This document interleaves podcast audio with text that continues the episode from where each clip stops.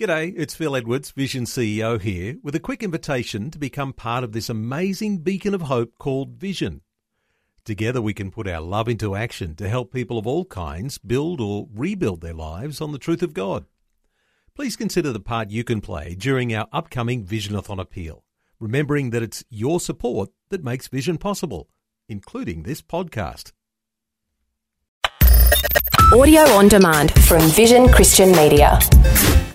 Foundations. Could you imagine what it would have been like when you were diagnosed and then comes the horrible reality crashing down on you?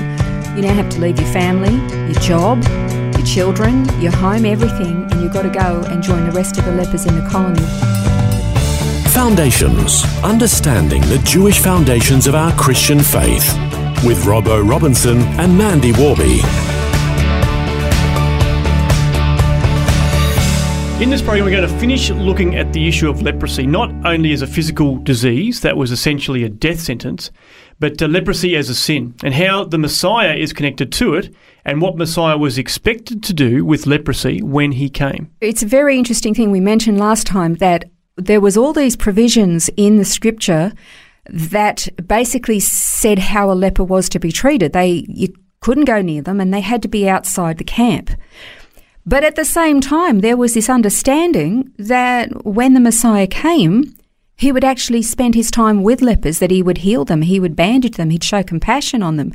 So you, you kind of have this contradiction. How on earth was the Messiah going to touch these people if nobody was allowed to touch these people? And, and you can understand that nobody wanted to have anything to do with a leper because it could mean becoming one. Well, there's a lot of fear, I guess, associated with it, wasn't it? That uh, you could be contaminated.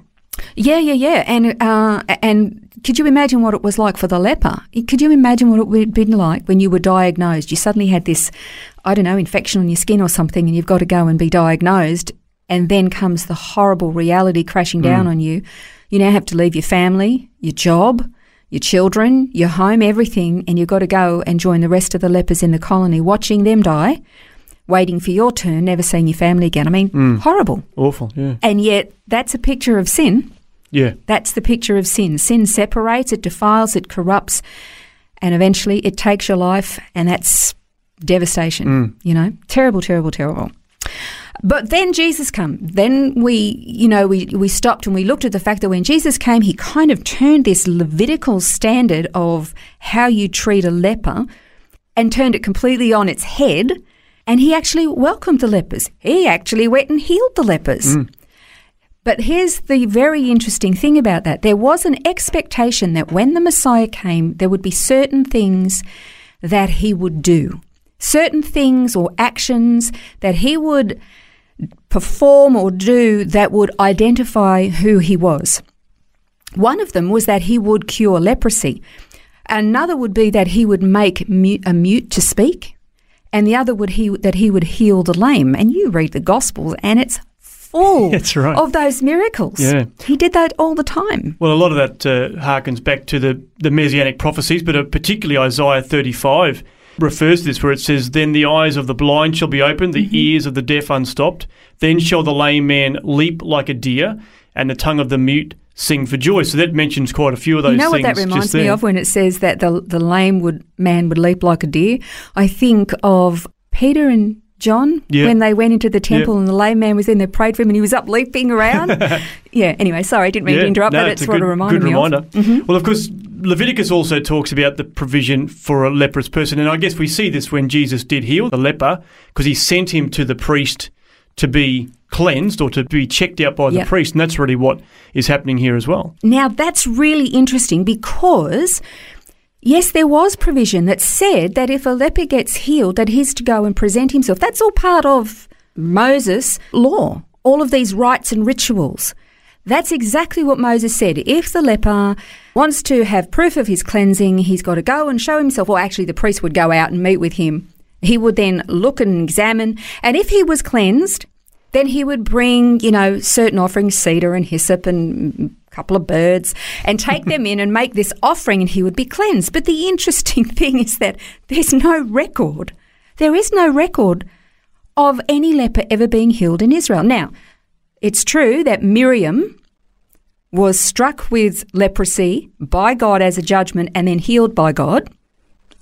And Aaron was also guilty of the same sin that she'd committed, but as the high priest, he couldn't possibly have leprosy and maintain his position. Um, and the only other healing of leprosy was Naaman. But he was a Gentile. He wasn't a Jew. So he wasn't subject to those laws as far as what he had to do. No, no, not at all. But the funny thing, so therefore, there's n- there's no record of any Jew being healed by leprosy. But that was going to be the characteristic, a striking characteristic of Messiah to identify him. Okay, so then you have um, Jesus comes, and this is the, what you were referring to. He heals the lepers, and he says, "Now go and show yourself to the priests and do what the law of Moses says you've got to do." So, out of the blue, having never happened before, these lepers turn up at the temple, yeah, that's right. We've been healed. and guess what? Yeah. And they're going to say, what, what, what, what, what, what, what, who, what, how, when? And they're going to identify, you know, Jesus of Nazareth, the guy who's out healing all these people, the ones you're hearing the rumours, him. He did it. He hmm. healed me. Now, it's never happened in Israel's history before, and the religious leaders know that an identifying deed of the Messiah would be the healing of lepers. Mm. Isn't that Yeah, amazing? that is amazing. Not only that, but that also goes to, you know, confirming what we knew about all the miracles of the mute people speaking for the first time, blind people having their eyes opened, deaf people hearing for the first time, crippled people getting up and walking. Marry that with these lepers now being healed. Yeah. So those who were defiled, those who were ostracized, those who were rejected from society have now been made clean. He's, there's this massive reversal. But it goes even further than that.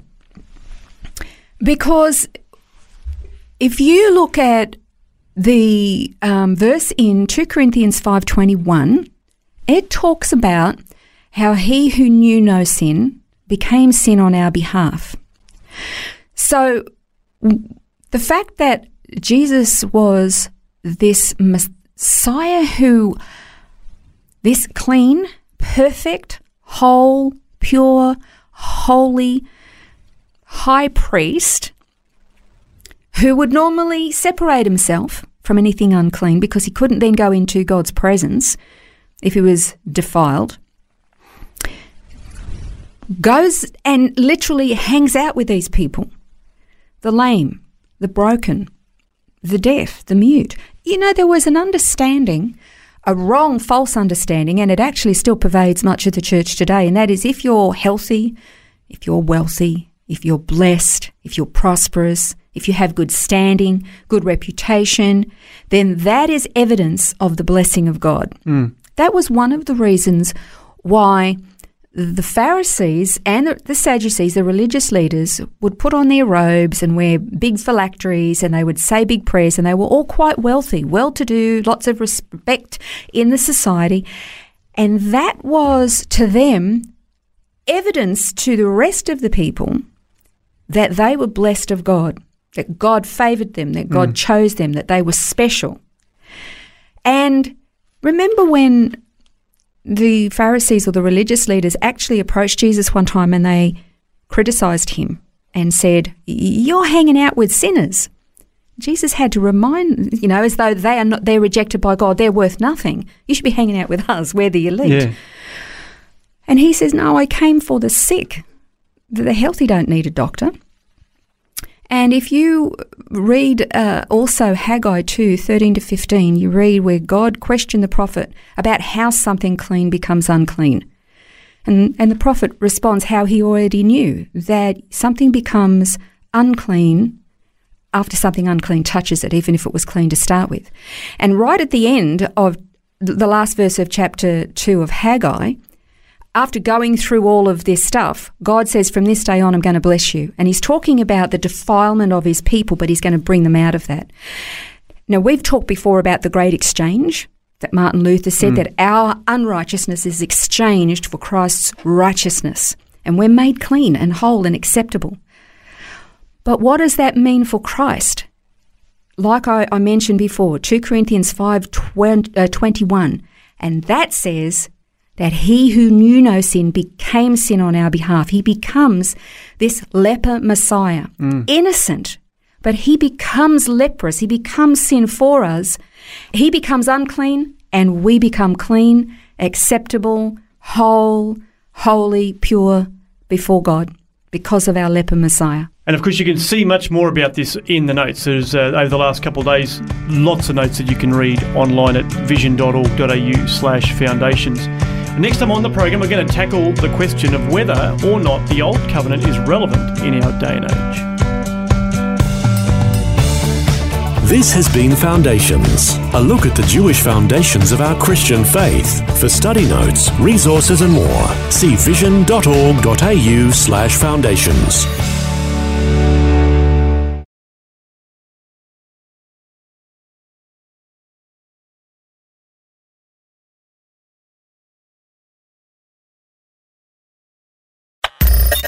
Thanks for taking time to listen to this audio on demand from Vision Christian Media. To find out more about us, go to vision.org.au.